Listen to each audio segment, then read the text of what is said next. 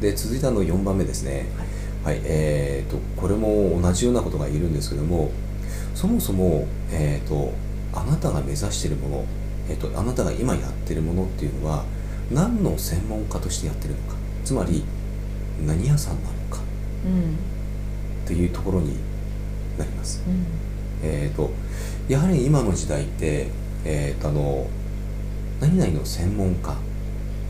えー、と何々のことだったらああの人に聞けばいいなうんあこれに困ったらあの人がいるから安心だうんうんでそのくらいあの思われてないとうん選ばれない時代になってますうんなので、えー、と自分自身が何屋さんであるのか、うんまあ、つまり自分の専門性というものをですねより、えー、とこう際立たせないといけない、うんまあ、時代に入ってます。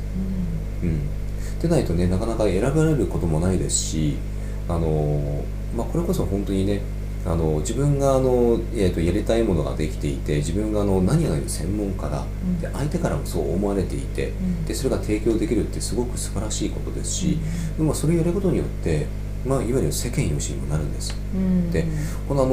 本当に、えっと、自分が何々の専門家っていう部分が、えっと、結局これ極めていくとですね使命にやっぱりつながっていくんですよねう、んでそうなるとどうなるかって言ったらやっぱり宇宙よしっていう部分につながっていくんですうんあよしよしあなたはえっと元々のねえっと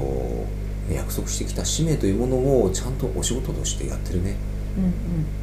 でそれによってあ一番何が喜ぶか誰が喜ぶかって言ったら自分の魂なんですようんうんでやっぱりここはね、えっと大事な部分で、まあ、自分が何屋さんで何の専門家なのか、まあ、これをちょっとね考えていただきたいなというふうに思います。